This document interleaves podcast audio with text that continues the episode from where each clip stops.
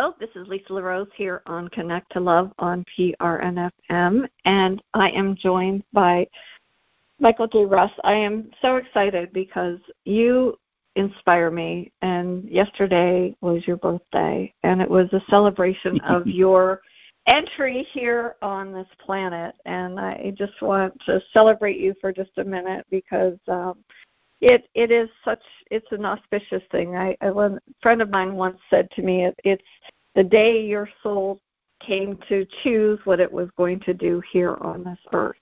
And um, I and I truly believe that that's what you are are living that mission. You live and breathe it, and, and I just want to welcome you and celebrate you. So thank you. Um, Oh, yeah, thank and you it, so much. it's really it segues so nicely into.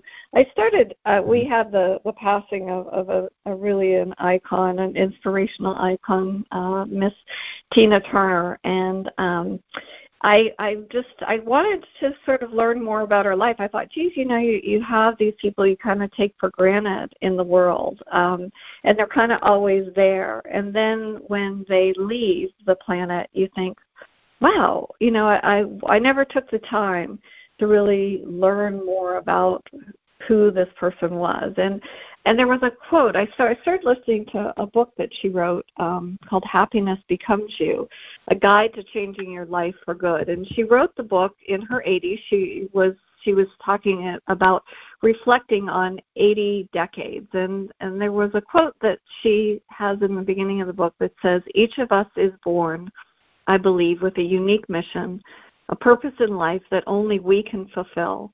We are linked by a shared responsibility to help our human family grow kinder and happier. And um, I believe, Michael, you are Mm-hmm.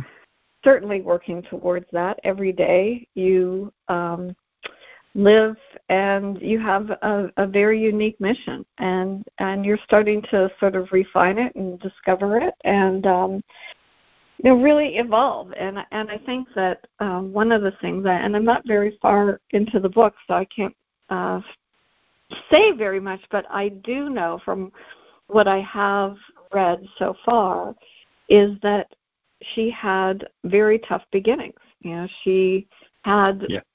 um lived came from Nutbush and she had not a good family life. Uh, you know, she was sort of shuttled between individuals. Um, she was encouraged through um, one set of family members to sing in the choir, and that was really sort of how she found part of what her mission was. And and it was Yeah. really amazing, I think, because no matter what trials that she faced, and she definitely had some obstacles. I, and at one point, I know that she had tried to take her own life, and she kind of there was a reason that she came back. You know, she did not fulfill that unique mission. She did have a greater purpose in life, and I think the world would have been such a less colorful place without her in it, and each one of us. Yeah. So, um, you know, I yeah, and I I'd love to hear. You know, you are kind of on that journey, and and I know that there are some things that she wrote that inspired you, and, and I'd love to hear what you your thoughts are about that, Michael. You know, each of Well, us is you. born, I Appreciate it. believe, with a unique mission. Uh, yeah, I'm not the only one. Come on, each of us has one. Let's just establish Mhm. that right now. That that um, I, yesterday was the first day I celebrated uh, not only me coming in, but my my guide, my partner in life.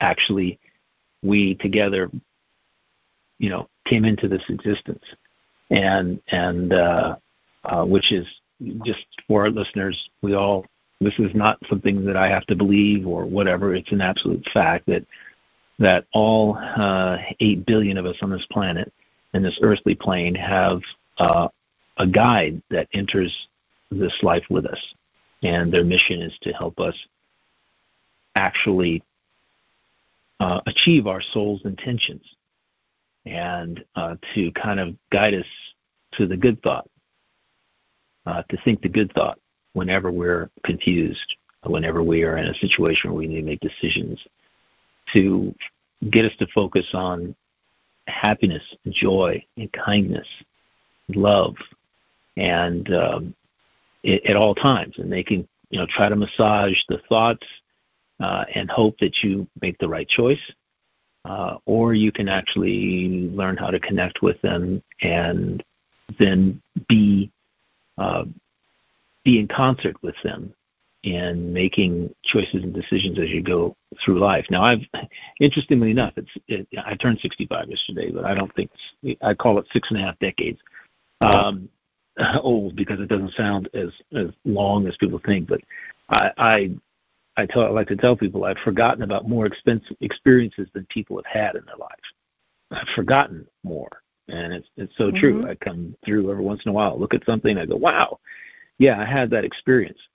And the beautiful thing about it is that we all have these experiences. Now, uh, Tina, what made her so unique is how she uh, she had been a Buddhist for 25 years, and in my view, that had a lot to do with how she was able to so gently and delicately uh, move through life to her um, to her last breath. Um, her mother and father, she she she is quoted as saying her mother and father didn't didn't love each other, so they were always fighting, and mm-hmm. she uh, didn't get spend a lot of time with her kids. Um, that was one of her one of her. Uh, if she had any regrets, that was one of them. That she, you know, however, I I don't live in a world of regret. I know you don't either. Living in a world of regret is a, a very dark place um, because it means that you're always fighting to um, relive something you can't relive, and that doesn't make any sense. But we, what we can do is we can begin in this moment to live differently, think differently about ourselves and our, life. And this is the first birthday I've had where I actually had a, I actually had a, um, a, a knowledge and understanding of the fact that I do have my guide working with working to to connect and, and gain some level of, of higher level of trust uh, with my guide with regard to what I'm being told and what I'm hearing in my head, things of that nature. And it's made it very, very interesting. It's made it very uh, it's making life very unique. Uh, and for me, uh, I am, you know, just say all listeners, to listeners, if you had the opportunity to ask, why am I here? Why, what, what is my purpose? What is my intention? And you actually received, now there are many intentions, there's not just one. Um, there are many, many intentions. And uh, in, in my view, every time I go, I, I connect with someone, an individual, uh, I feel it is my intention to spread kindness, love, positive energy, uh, hope, optimism, uh, all of those things, to convey all of that in a very, very, very brief period of time when I connect with someone. That and love and those things, joy, letting them know that uh, being example that you can live from love and joy and kindness and and feel good about yourself and what you're in your in your life. So uh, one of the things that that I do uh, is no is that that is one of my intentions, and I and I've been doing that for a very long period of time. So a lot of pieces of this puzzle uh, of my life are kind of like falling into place, and I'm now mm-hmm. understanding you know where it is that I'm supposed what I'm supposed to be doing, and I I'll be doing some other things. We'll talk about in a future show. Uh, however, it, it Tina was was was somebody who was incredibly gifted. I know in the book what I'm interested in finding out as you read the book is at which point she um, you, you mentioned that she was she had uh, with one family she was uh, guided to sing in the church choir and mm-hmm. where I'm sure she kind of discovered her her skill and ability to be able to sing. But the point I'm interested in is the point where she pivots from that to seeing it as a as a full fledged career for herself.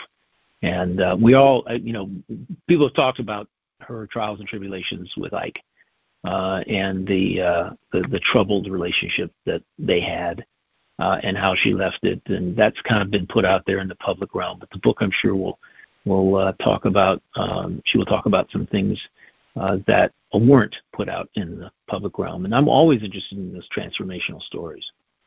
Yeah, you know, one of the things that was interesting, Michael, is she talked about not having a phone, and that you know she had to learn to yeah. project her voice. And she said, you know, to be able to like, you know, she said she that was one of one of the things that sort of shaped her voice.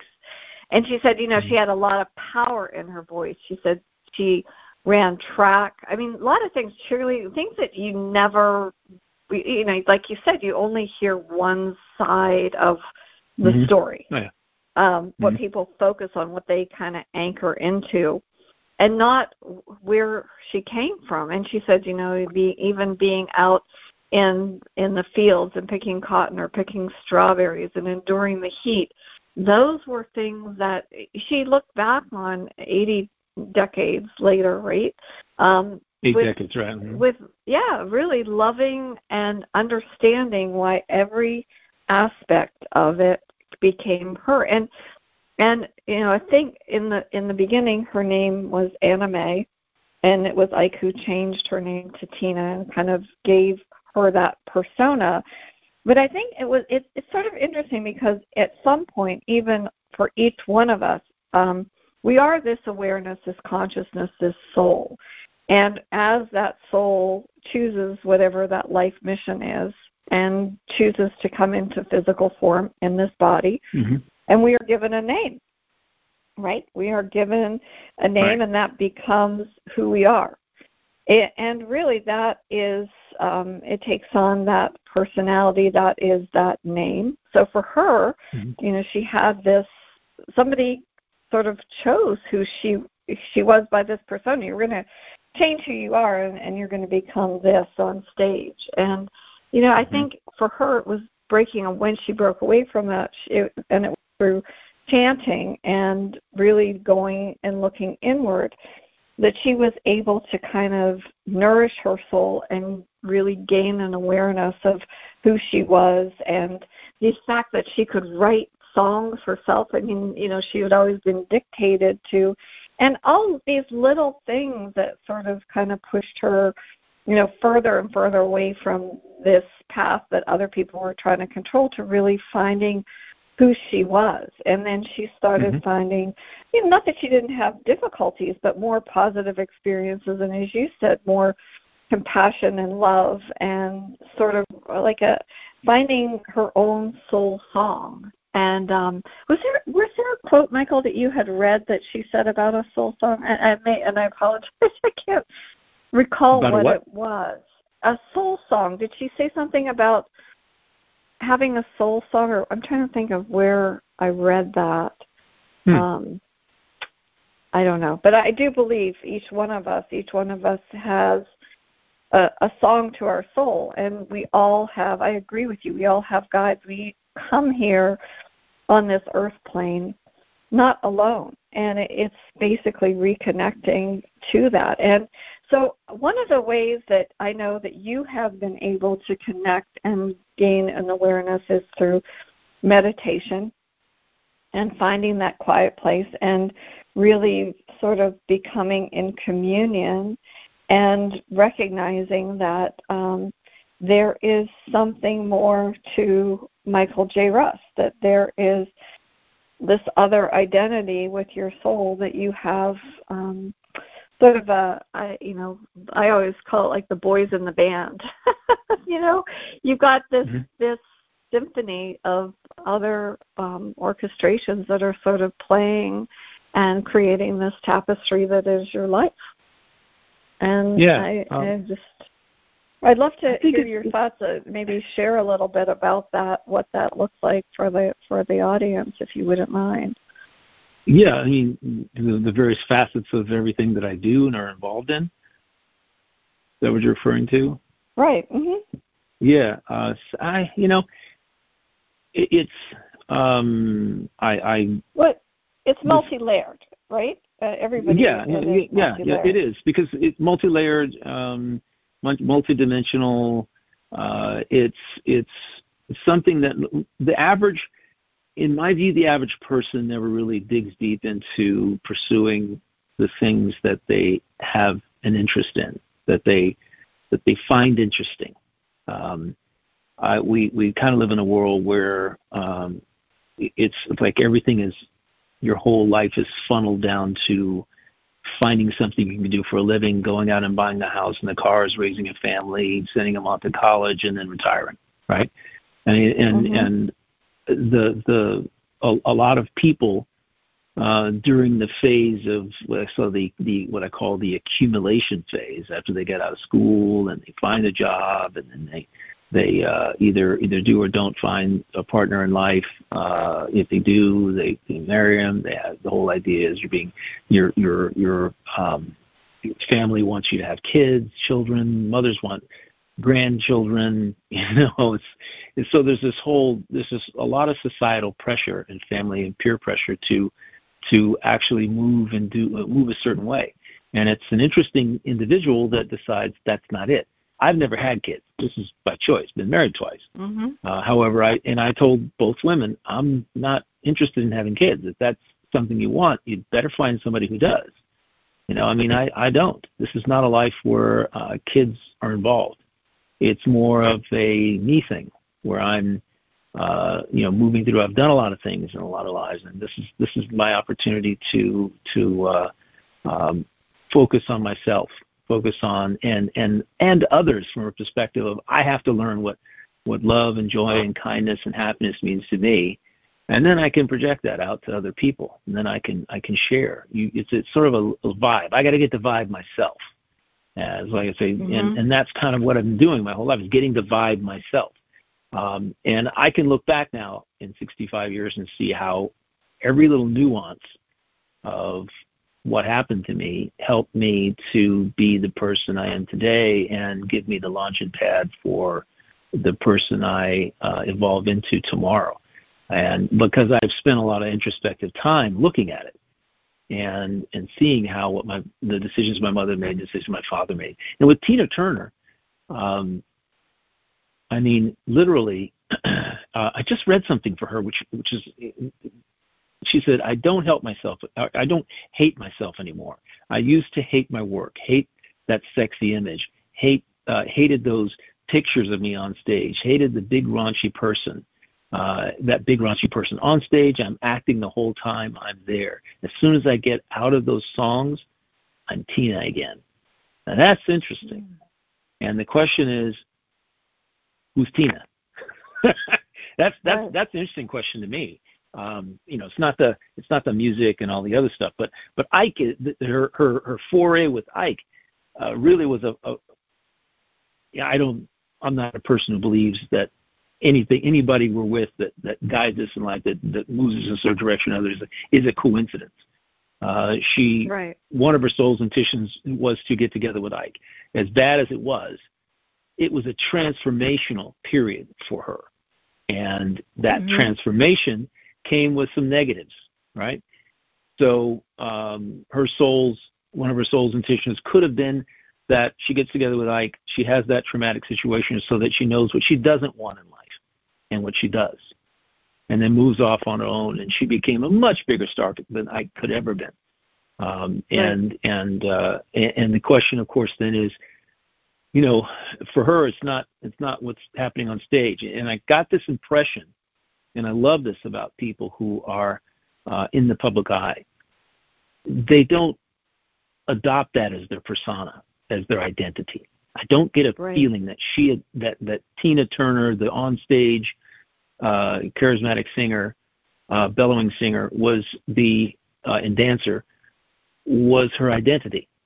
It was just an identity for a period of time that she assumed, but she herself uh, she came to grips with who she was as a person, and that's why I'm saying that that uh, uh, right. in, in my view that her her 25 years of Buddhism helped ground her, helped give her um, a, a basis for being uh, a wonderful human being, a kind, loving, uh, compassionate, empathetic human being, and that she was able to somehow transcend all that negativity earlier in life and and her growing up.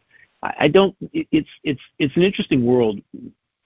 The world becomes extremely very interesting when you your life when you start looking back on your life and you start and you and instead of regretting and and wishing that hadn't happened or wishing you hadn't had that experience that you say okay how does this fit into my life narrative how does this make me who i am today and be mm-hmm. appreciative and thankful for it versus and grateful for it uh, forgiving yourself for anything that you did or said that was uh, that you feel was uh, inappropriate uh, forgiving uh, the actions of others knowing the fact that if that action hadn't happened, you wouldn't have been the person you are today. So my layers, how that fits in is is very simple. Uh, you know, my mother saw me beating on chairs at seven. She got tired of it, being you know rhythmic on furniture all around the house, and took me to the officers club drummer and said, "Here, I think he needs drum lessons. He's always beating on things." Mm-hmm. Now, 65 years later, I'm still beating on things. I'm beating on the steering wheel of my car rhythmically with every song that comes on drives my girlfriend crazy. you know, I'm still doing it. I'm but still you know, tapping. It's part of yeah, it's part of you. It's part of who who you are in yeah. this incarnation. And yeah. I think you know there's there's a there.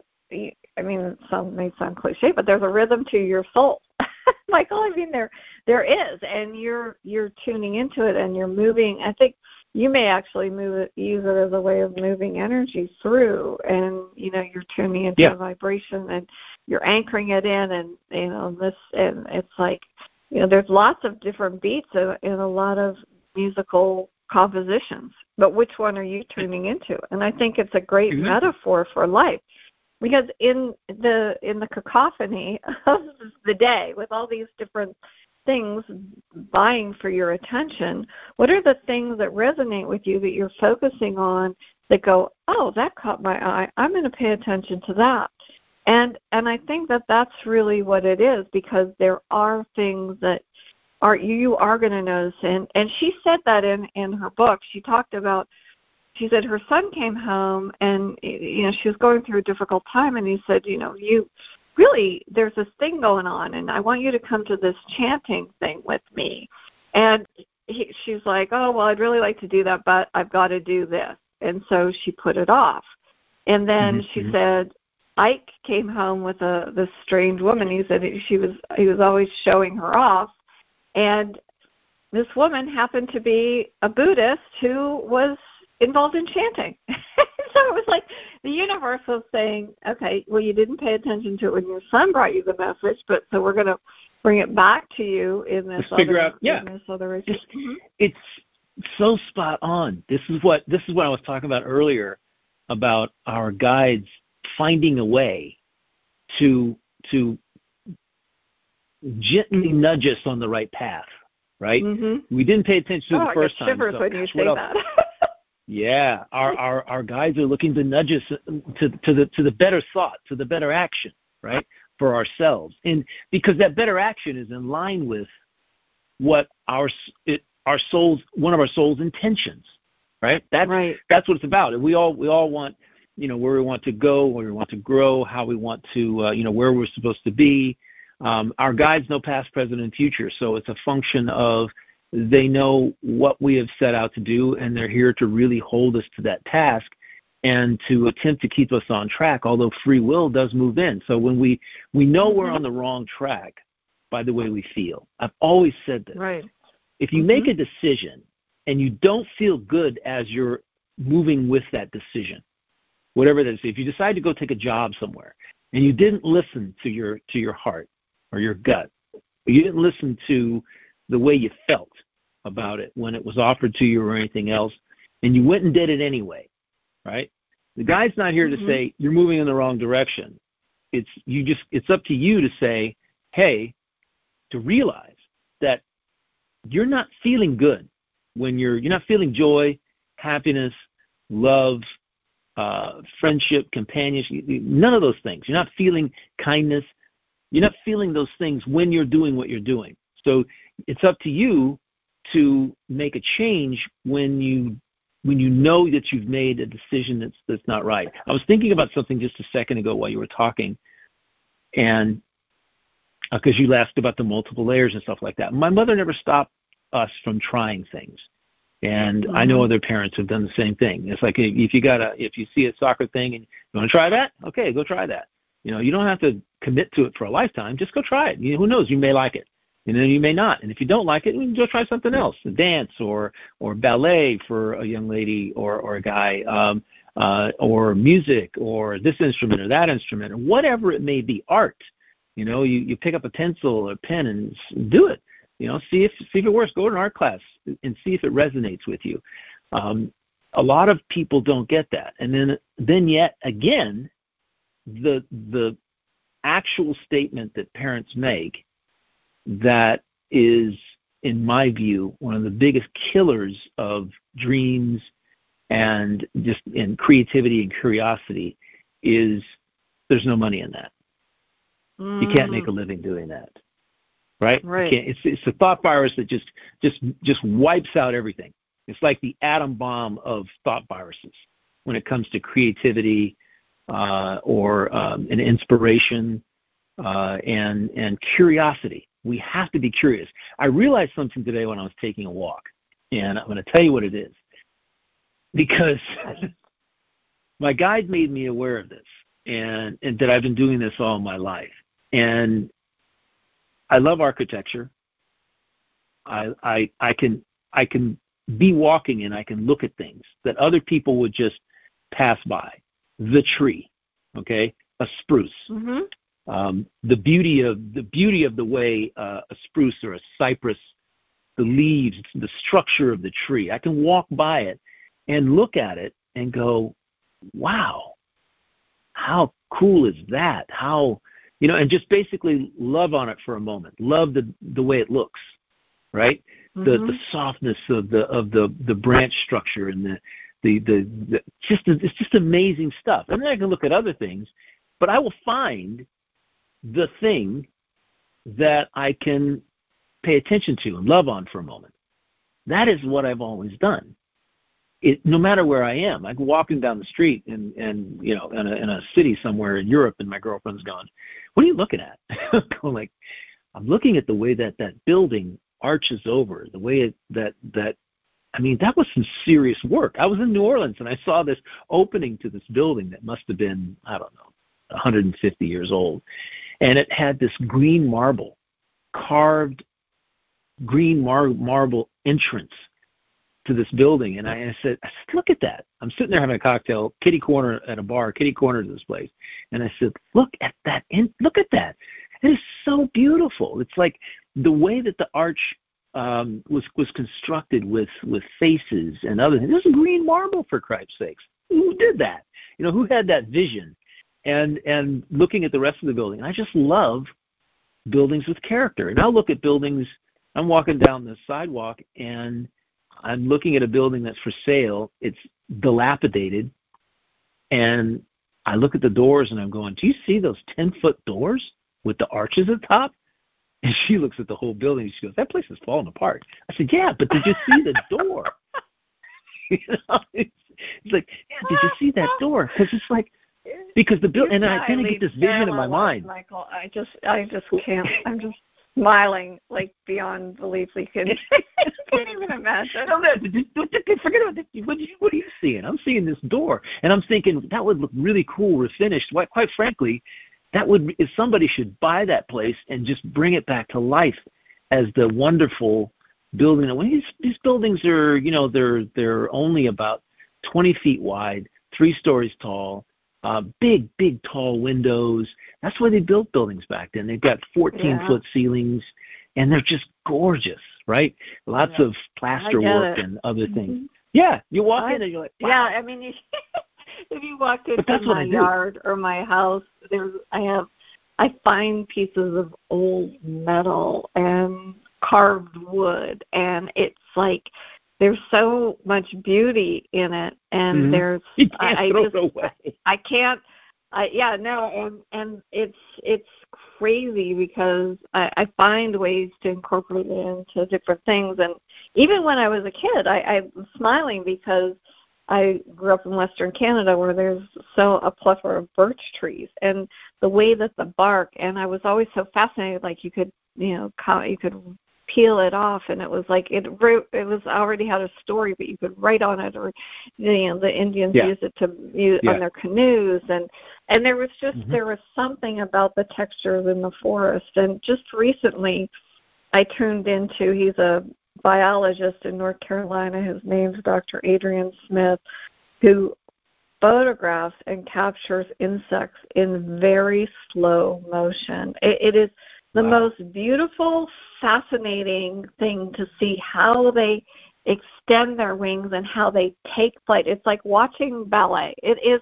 I'll I'll send. Yeah. Uh, actually, I'll post it because I and and when I was a kid, we had a pool, so there would inevitably when you'd skin the pool in the morning, there would be a, a an abundance of bugs.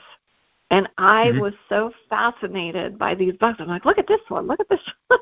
like, what yeah, is wrong with you? But there was there I mean and you talk about architecture, I mean, or whatever it is, the structures and nature and to me that's like nourishing my soul. I don't know Exactly.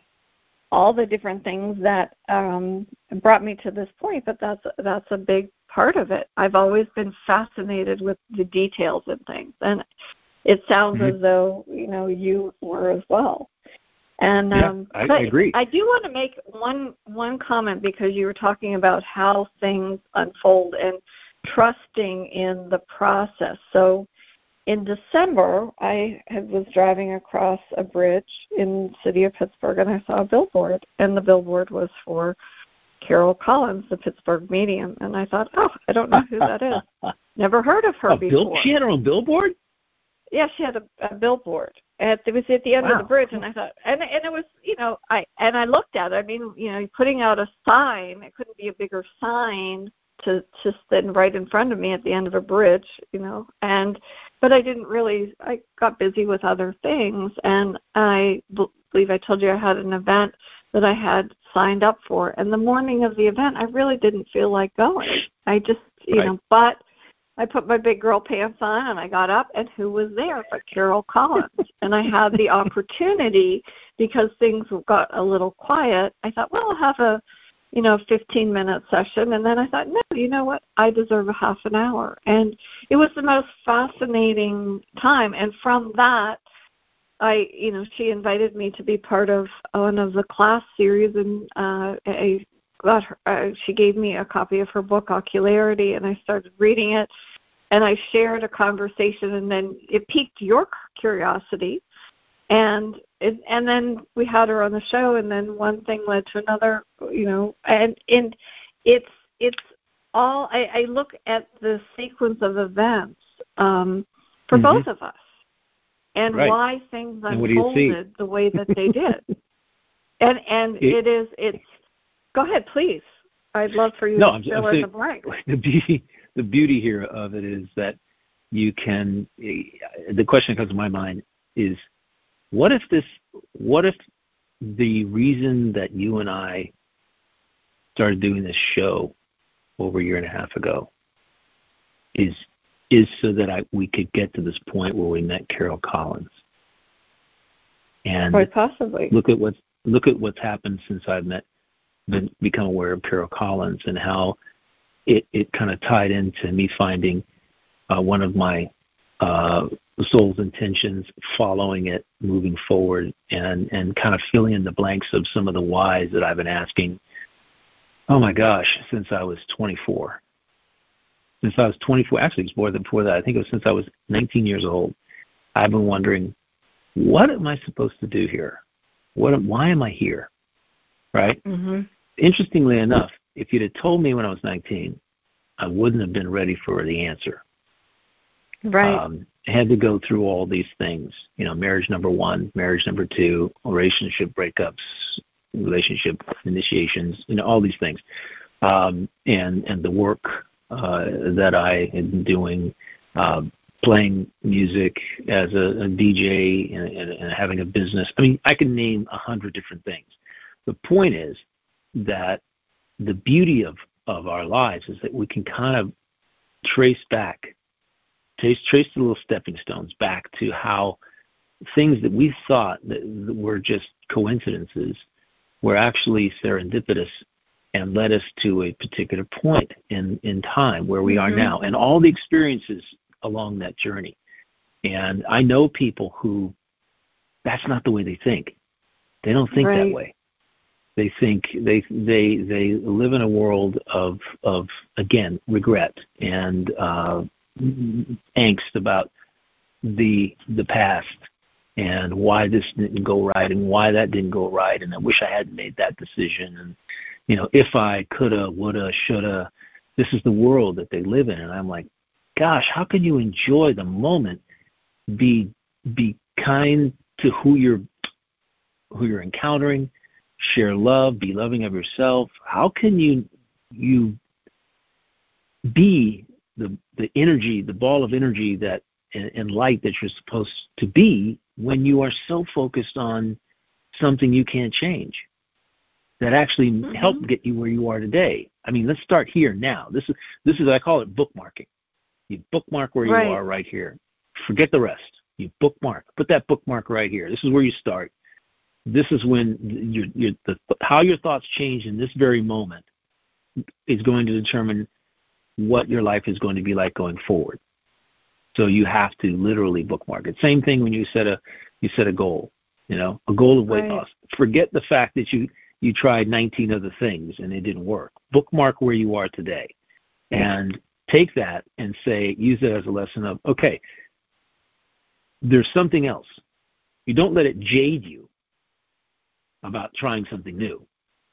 And then because if people always say, "Oh, it didn't work. I've tried everything." Really? You've tried everything. Information is right. constant.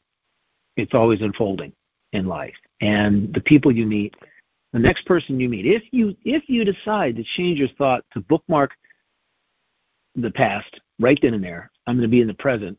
The next person that you meet may be because you forgot about the past. You let it go because right. you now you you shift your thoughts.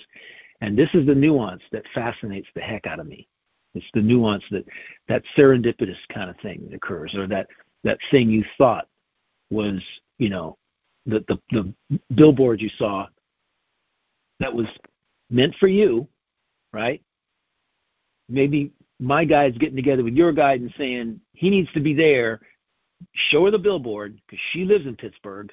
She'll tell him, and then they'll have her on the show I mean, listen, this is the way this unfolds, right. and then boom, all Absolutely. this this new world really opens up. I'm fascinated by that. I get energized by that. I had oh. a gentleman talk to me yesterday. It's funny because I have a good friend that we, you know, I'm always meeting people in the strangest places, and I love the way I, it always happens the same, either a restaurant or a bar, okay, because that's where people gather. right. So, I, I'm I'm I'm in I'm in Jamaica at this resort, uh, last year, year before last, year before last. I'm in this I'm in this resort, and in Jamaica, and it's the day we're leaving, and I run across. I, I we we had just eaten breakfast, and there was a couple sitting over at another two top over, you know, in, in the restaurant, and something about this guy. He was doing something, and I. What I normally do to initiate a conversation is I I look at them and I, I, I make a, a statement or a comment about, acknowledge something about them that I think is really cool. And I kind of did that. Can't tell you exactly what it was, but I did that. And we, we ended up talking until it was time to go get the luggage. When we discovered he was he and his his wife were there for another week. They had been there for a week already, and we were leaving, and they were staying another week. And I and I said, look, he says, she says, man, this is this is really cool. We we it's too bad we didn't meet a little earlier. However, let's connect when we when we when we get back. And every every month or so, I have a conversation with him. And he told me something, and we're going to end up traveling together because he and his, his his wife are really really awesome people. He's English, and self-made man, and he lives in different places around the world. Uh, and for a year or two, and just to experience them and discover them, and then he moves somewhere else. He goes and finds another place to hang out, uh, and because she works out of the house and he doesn't work, so internet connection is all you need. But he said, mm-hmm. I couldn't talk to you last week in because we had some friend over. And let me just tell you about this friend. There's a friend of of his wife's. She came over for a couple of days, and she was. He said, Michael. He says, you wouldn't believe it. Her energy was so bad. Oh, it was boy. so bad. Yeah, he said she came. I don't, I don't know what was going on with her, and evidently they didn't want to ask because they didn't want to open that can of worms. Uh, however, uh, she he said, man, it was terrible. We couldn't wait for her to leave, and luckily, she said, you know, Saturday she was going to stay a couple of extra days, but then Sunday she said, no, I got to leave today. And they were both going, oh yeah, thank you very much. You know, I'm so glad you're leaving, because she was she was a downer on the weekend. And then he turns, he, he says, he says, Michael says, I just want to let you know something. My conversation with you here today, because I talked to him for about 20 minutes, was the complete opposite. You are Aw. so full of energy, so full of life. I love talking to you. And he says, I just want you to know that. And I said, Well, I appreciate you letting me know that. And I was, by the way, when I was talking to him, I was cleaning a horse stall. Uh, That's what I was doing. Yeah. And so it's like most people would look at it oh, I'm cleaning a horse stall. I'm doing the worst thing, worst job in the world. No, I'm just I'm having fun cleaning the horse stall. It's like therapy, cathartic for me. Uh, to to do something, and then I can look at my finished work and let the horse back in, give her a carrot, and and it's just awesome. I'll find joy and beauty in the simplest of things, in the most basic of things, and in my view, that is what we're supposed to be doing. That's what life is Oh, about. 100%. Yeah, Tina Yeah, Turner just had that. said that in that in the book. That was really I actually wrote this down because she said if there's one lesson I've learned, it's that encountering adversity as I have isn't necessarily a bad thing.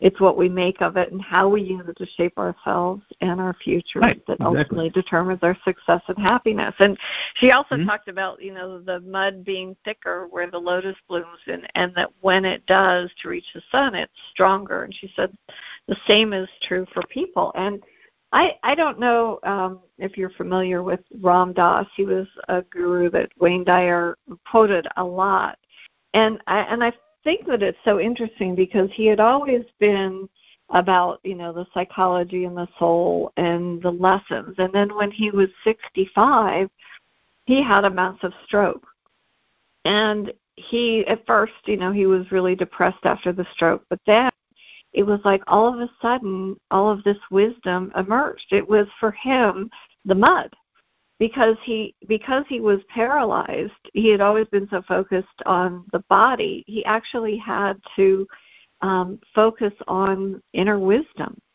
And and it was so interesting because he and what he talked about is just being patient that you know it's when it's time for you to wake up and that it's part of your journey to carry you on to the next step and to acknowledge that and to really see it as a gift. And and i think tina did that. I think you exemplify that. Um you know i try to do my best every day. I mean i You do it. Don't You give know, me this think- try stuff.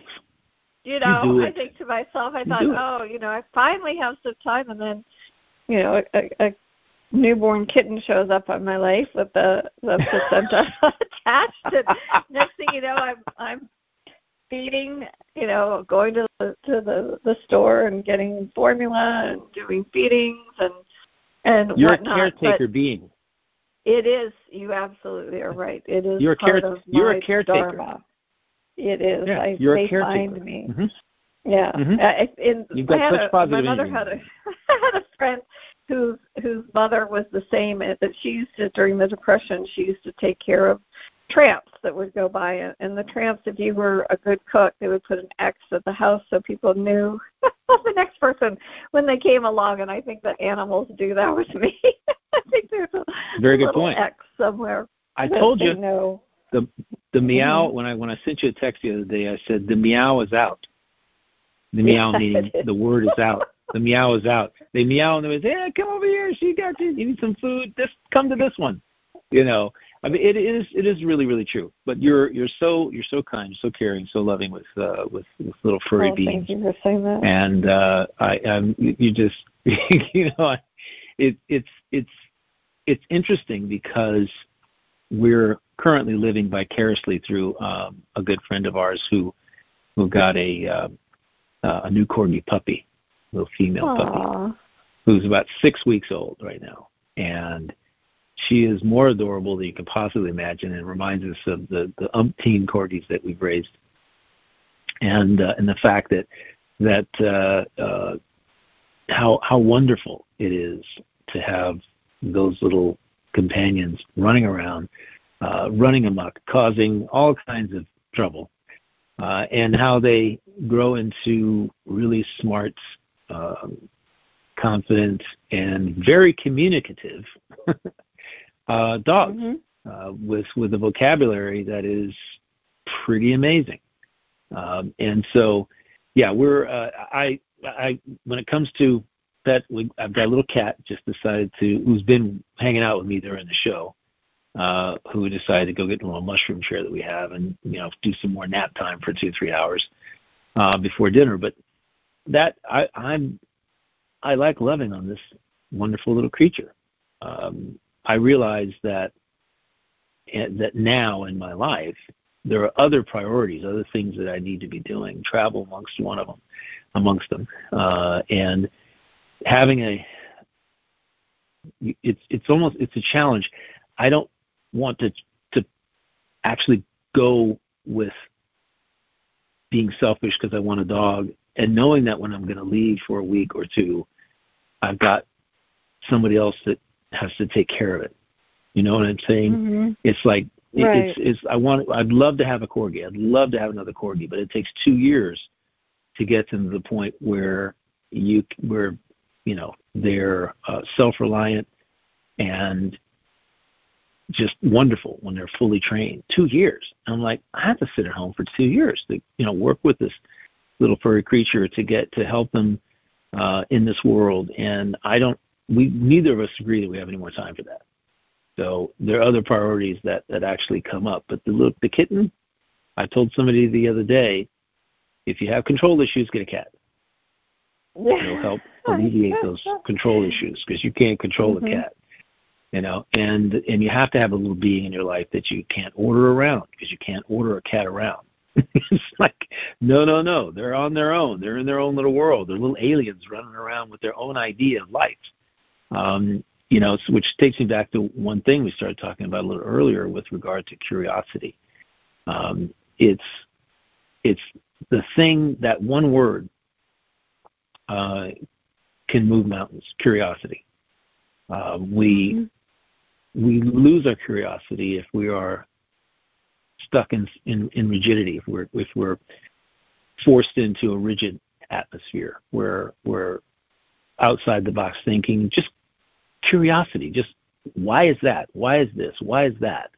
Um, when that kind of thinking is frowned upon because it doesn't mm-hmm. conform to to get you through whatever school or class or whatever it is that you're that you're doing. Uh, but the people who are most creative uh, are the ones like Tina Turner discovering that she could write songs. I think that's awesome. Right. Really mm-hmm. amazing. I've I've, I've yeah. attempted to write a song, by the way. It's just not something that I was put on this planet to do. Um, well, I'm sure that you, you could that. do it. You got lots of people oh, that you could collaborate with for sure. Oh you yeah, know, right. I could.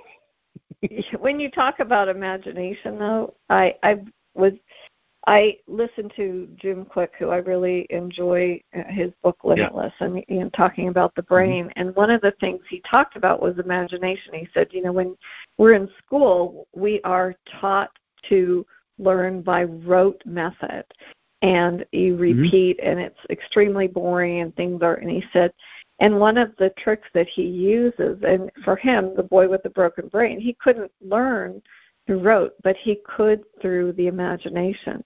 So when he mm-hmm. would uh, utilize, he would start to see pictures.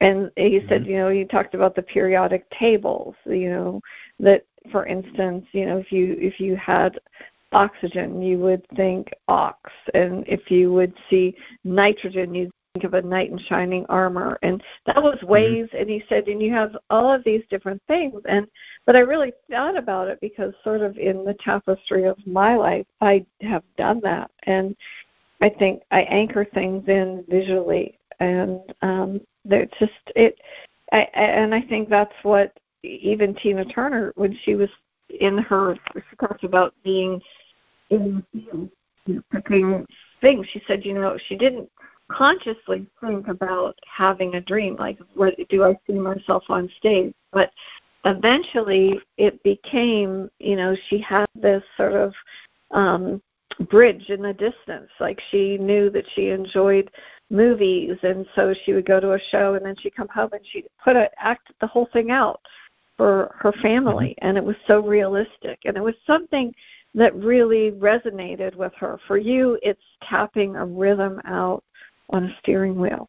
And you don't know and and you know you kind of ask an open-ended question like if tapping on a steering wheel would open another door for you in what direction what would that look like i don't know do you know hmm. maybe jeremiah knows i don't know you and i think when you live in that magical world of curiosity and i don't know mm-hmm. what there i'm sure there you will look back and go ah i get it i get why that yeah. is showing up in my life yeah yeah the second thing that that uh, really uh, stumps most people when it comes to uh, employing their curiosity and their imagination is the word how.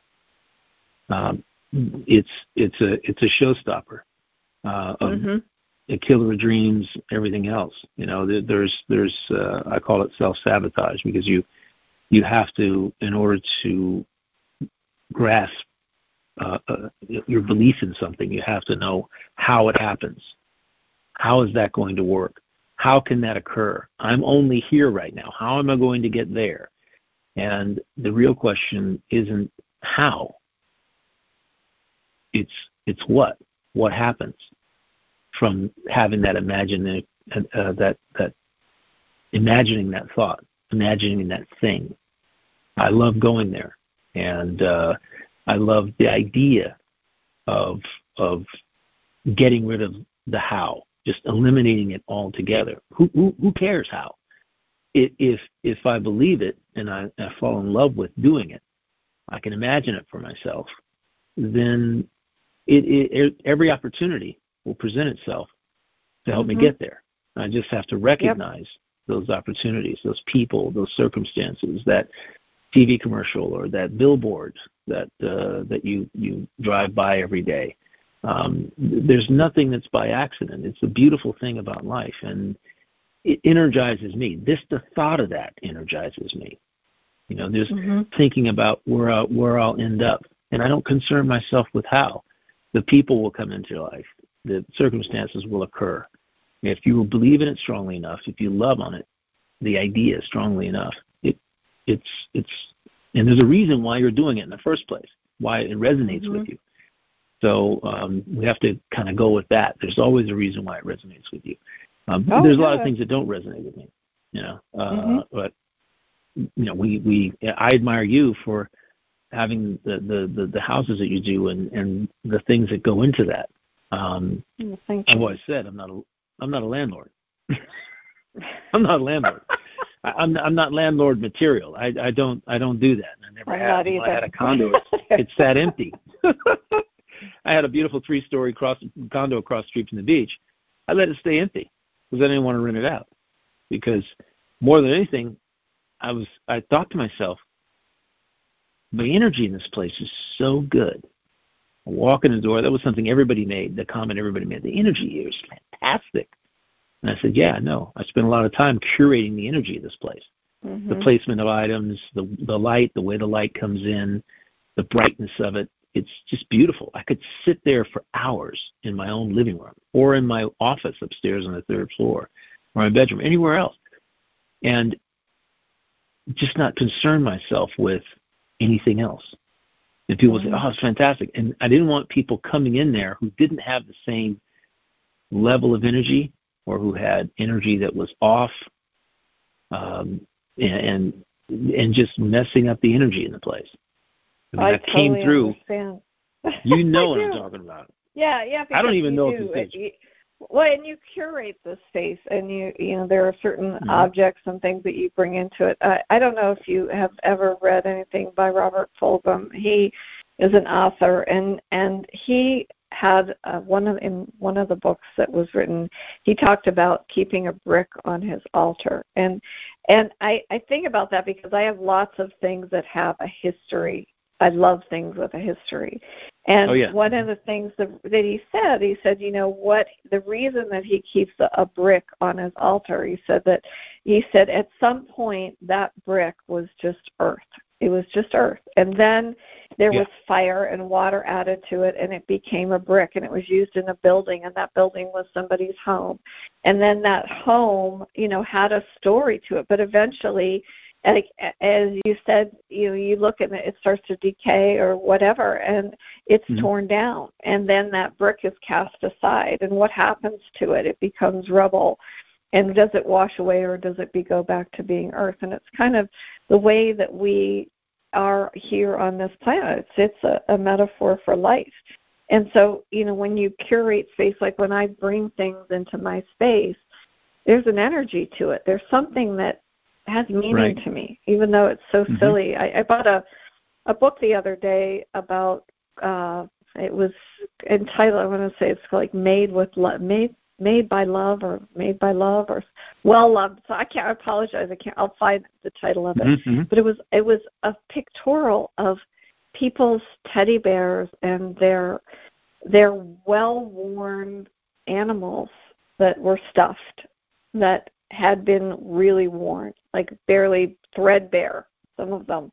Mm-hmm. And but they mm-hmm. all had such beautiful energy and the fact that this particular photographer photographed the age and the story behind them. I mean, I just mm-hmm. I was like, "Oh my Wonderful. gosh." it was just Yeah. But it said you know, something to me. It's true mm-hmm. that, that that is that is the beauty of of curation. Um, mm-hmm. I like to say that there's not a thing. I, I have an office with a lot of stuff in it, a lot of very interesting, unique things, and and someone could walk into my office and pick something up, and I could give them the story behind it.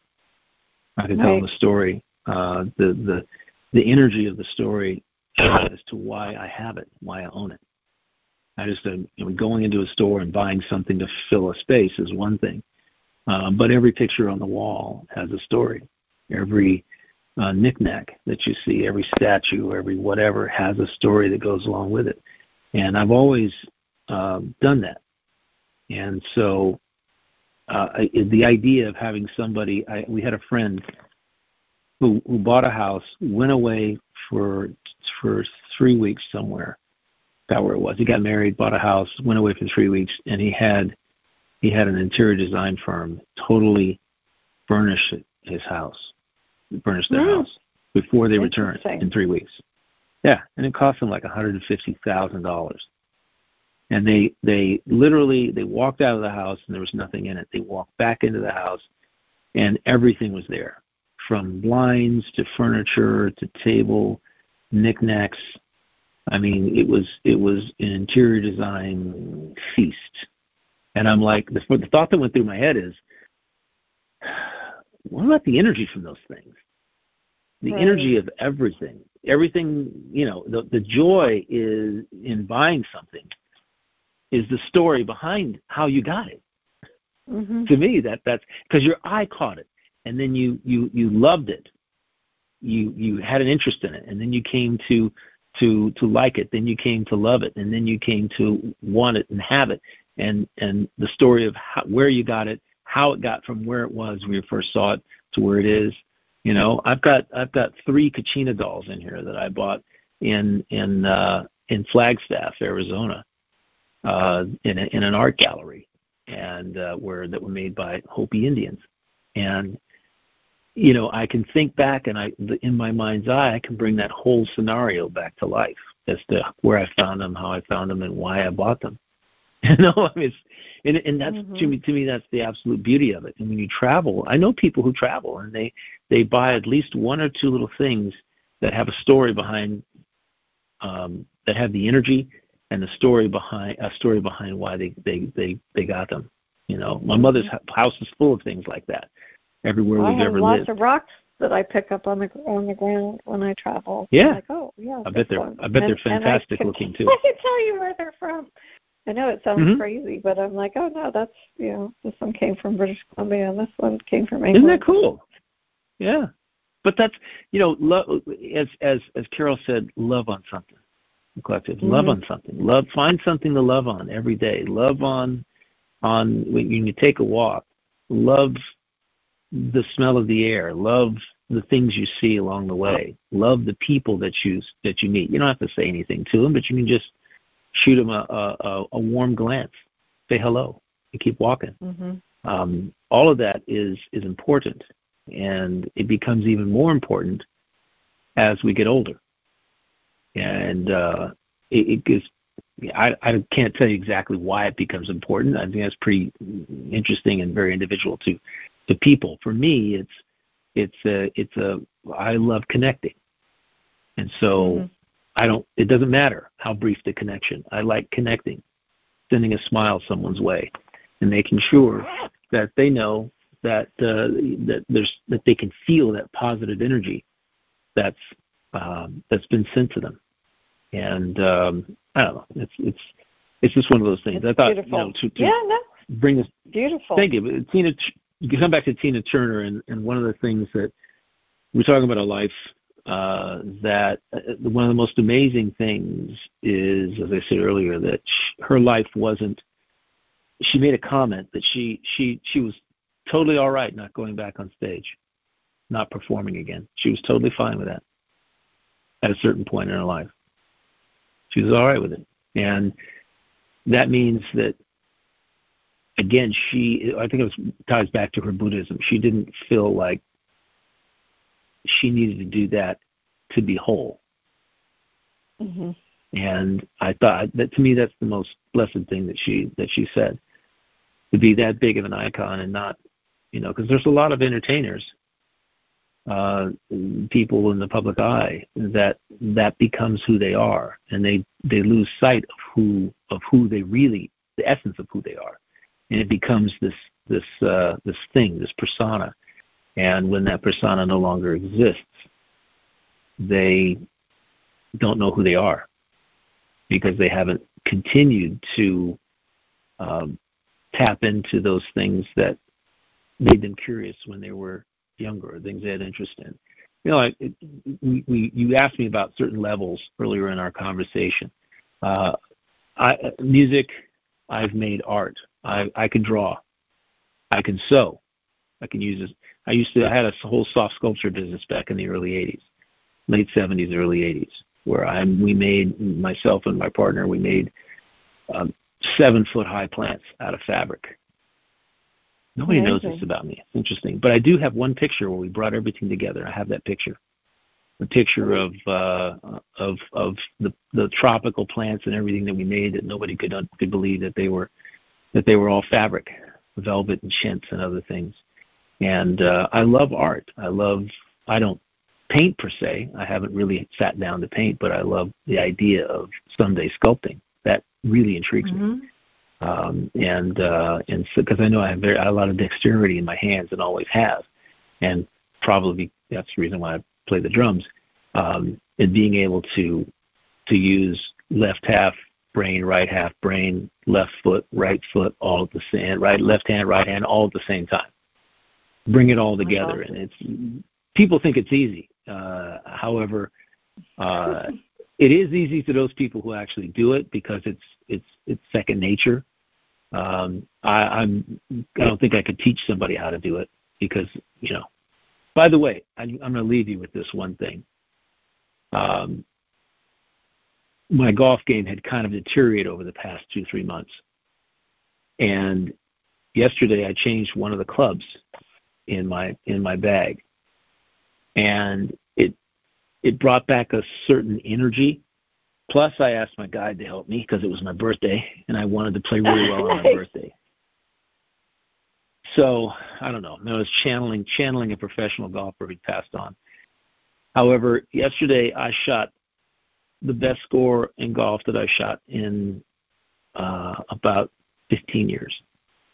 Oh, fantastic! Congratulations. Yeah, it is. It is. It is amazing. I I was so, it, and it's again, it's always one one step at a time. You can't get ahead of yourself. It's always one shot at a time, one stroke at a time, one putt at a time. It's always one foot in front of the other. And golf is not a game where you can run from run four miles around a course and actually expect to have played well. It's always one little movement at a time, one little movement at a time.